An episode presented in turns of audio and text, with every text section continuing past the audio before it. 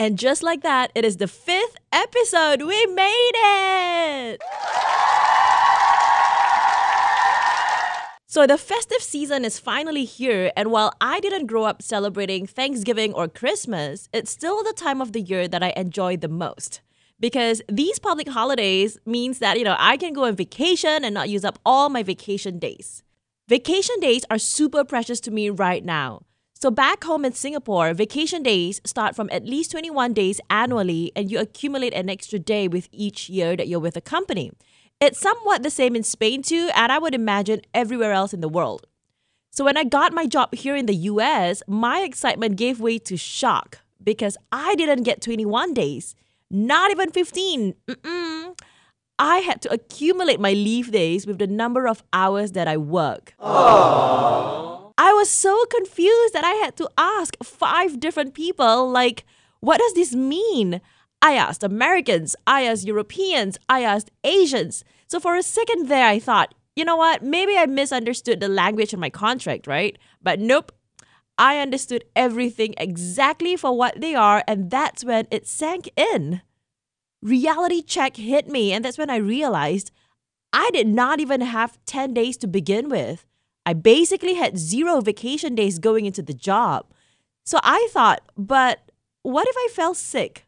What if I needed a day off to settle personal issues? I mean, yeah, there's always the option of taking unpaid leave, but that's not something that I'm used to, you know? Never mind the fact that I had to go from going on vacation at least every quarter of the year to now maybe once a year or maximum twice a year. And if I were to do that, I don't have a safety net of having vacation days for just in case purposes. I'm one of those paranoid people who like to have backups because life is so unpredictable and you never know what can happen. And truth be told, I don't think I would mind if I earned lesser if that meant I could have more vacation days. I mean, my husband has what I now call a regular contract where he gets paid once a month and it's always the same amount no matter how many days he works. And more importantly, he gets 24 vacation days annually.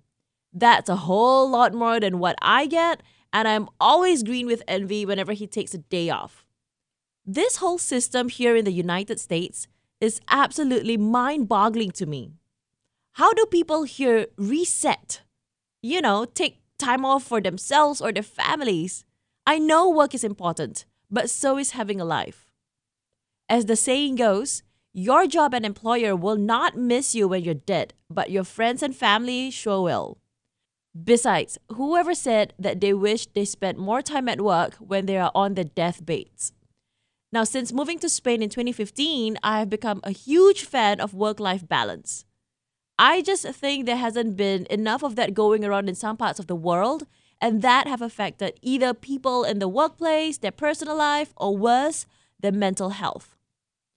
While I get that we are still recovering from the COVID 19 pandemic, I feel that we should all be able to hit pause and recharge every so often just to keep those machines in our head and heart well oiled. This is The Asian Abroad, and I'm Nora.